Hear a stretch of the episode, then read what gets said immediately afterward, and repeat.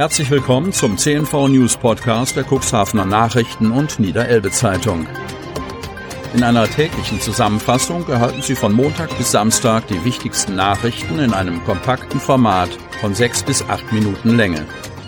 Am Mikrofon Dieter Büge. Zunächst folgt ein kurzer Werbebeitrag. You are my, you are my hero! Mega! Wahnsinn! Unfassbar! Äh, Dieter? Das findest du gut? Nee, nicht die Super Null. Das super Angebot hier ist doch mega! Das Samsung Galaxy S21 5G ab nur einem Euro von Mobilcom Debitel. Mega smart mit 20 GB LTE-Tarif. Jetzt sichern auf freenetdigital.de. Dienstag, 21. September 2021. 42 neue Fälle zum Start in die Warnstufe 1. Kreis Cuxhaven. Eine neue Woche, ein neuer Lagebericht und eine neue Corona-Warnstufe. Seit Sonntag gilt im Landkreis Cuxhaven die Warnstufe 1. Bedeutet, Zusätzlich zur bestehenden 3G-Regelung dürfen Betreuungsangebote von Kindern und Jugendlichen nur noch mit maximal 50 Kindern gleichzeitig stattfinden. Zudem müssen die Kinder sich vor Beginn und bei Übernachtung zweimal in der Woche testen. Parallel steigen die Zahlen bei den Infektionen. 42 neue Corona-Fälle meldet der Landkreis am Montag. Diese verteilen sich wie folgt auf den Landkreis. 13 Infektionen in der Gemeinde Beverstedt, jeweils sechs Infektionen in den Städten Cuxhaven und Geestland, vier Fälle in der Samtgemeinde Hemmoor und jeweils drei Fälle in den Gemeinden Landhadeln, Lockstedt und Schiffdorf. Zwei Corona-Fälle melden jeweils die Gemeinden Hagen im Bremischen und Wurster Nordseeküste. Als nicht mehr akut infiziert gelten derweil 40 weitere Personen. Die prozentuale Belegung der Intensivbetten im Landkreis Cuxhaven liegt bei 5,4 Prozent. Die Quote an Neuinfektionen pro 100.000 Einwohnerinnen und Einwohner liegt bei 47,8. Bei den Impfungen gelten inzwischen 60,84 Prozent der Menschen im Landkreis als vollständig geimpft. Eine Impfung haben inzwischen 63,94 Prozent erhalten. Bitte beachten Sie, dass es aufgrund unterschiedlicher Meldesysteme und Zeitpunkte zu Abweichungen und Unterschieden zwischen den kommunalen Zahlen des Landkreises und den Angaben des Robert Koch Instituts kommen kann, so der Landkreis. Seehospitalumzug schon gelaufen. Cuxhaven. Zum 31. Dezember 2021 wird das Helios Seehospital Salenburg offiziell als Krankenhausstandort aufgegeben. Spätestens ab dem 17. Dezember sollen dort keine Patientinnen und Patienten mehr behandelt werden. Der Umzug hat aber schon begonnen. Während die ambulanten Sprechstunden der Abteilung für Wirbelsäulenchirurgie um Chefarzt Dr. Rolf Christophers noch in Salenburg abgehalten werden, finden die Wirbelsäuleneingriffe seit dem 1. September in der Helios Klinik Cuxhaven statt. Gleiches gilt für Operationen der orthopädisch-chirurgischen Praxisklinik Cuxhaven kurz OCC von Dr. Dirk Hering, Dr. Wolfgang M. Frank und Dr. Guido Schmitz-Elvenich, die ebenfalls seit dem 1. September wieder in Cuxhaven Stadt durchgeführt werden. Dies berichtet die Helios Klinik Cuxhaven.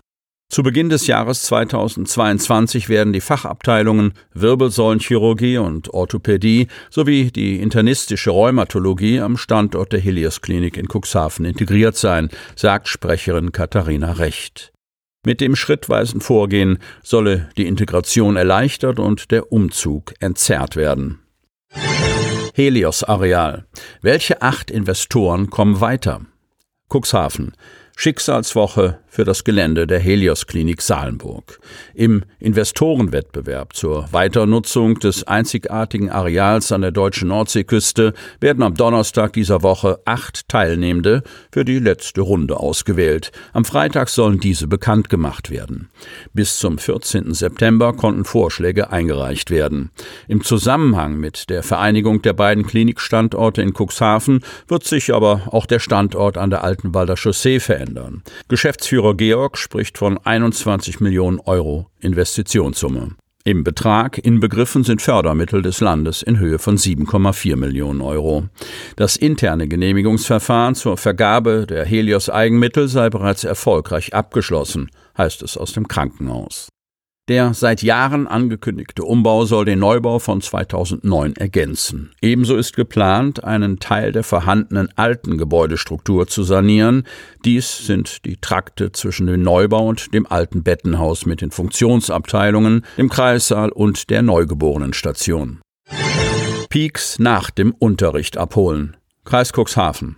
Heute ist Stichtag, sagt Dr. Klaus Gerrit Gerz. Er ist Impfarzt aus Überzeugung und er und sein Team stehen für niedrigschwellige Angebote. Sie dienen dazu, die Impfquote zu erhöhen und dadurch das Coronavirus bestmöglich einzudämmen. Neuerdings bietet er an einigen Schulen in Stadt und Landkreis Cuxhaven Impfungen an. Allerdings ist nicht der Landkreis als Schulträger Auftraggeber. Die Schulen organisieren dies in Eigenregie. Auftakt war am Montag an der Realschule in Cuxhaven. Mehr als 80 Impfwillige, darunter auch einige Angehörige, ließen sich den Peaks mit dem mRNA-Wirkstoff von BioNTech Pfizer geben. Wenn wir gefragt werden, dann machen wir das, erklärt Gerz. Der Altenbrucher Mediziner startete Montag mit einem vierköpfigen Team an der Realschule in Cuxhaven. Am Dienstag steht das Amandus Abendrot Gymnasium auf seinem Stundenplan und am kommenden Montag ist in Kadenberge die Oberschule am Dobrock an der Reihe.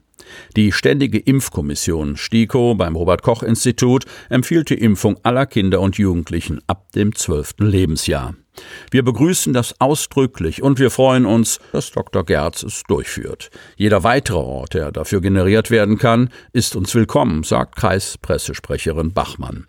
Der Landkreis wisse von einer Handvoll Schulen, die das Heft des Handelns in die Hand genommen haben. Ausdrücklich billige man derartige Aktivitäten von dem Hintergrund der weiterhin diffusen Infektionslage. Diverse Schulen verteilt über das ganze Kreisgebiet seien immer mal wieder von einem Corona-Ausbruch betroffen. Es kehre keine Ruhe ein, ein Cluster sei nicht auszumachen und für die Kontaktermittler sei es nach wie vor schwierig, berichtete Bachmann. Dazu komme, dass der Inzidenzwert sich um die 50 bewege und sich die Lage nicht beruhige. Anders als beim Impfbus fungiere der Landkreis bei den Impfungen an den Schulen nicht als Verantwortlicher, weil man als Schulträger die Organisation nicht im laufenden Betrieb hätte durchführen können. Schließlich hätten zudem, wie beim Impfbus, die Eltern anwesend sein müssen. Sie möchten noch tiefer in die Themen aus Ihrer Region eintauchen?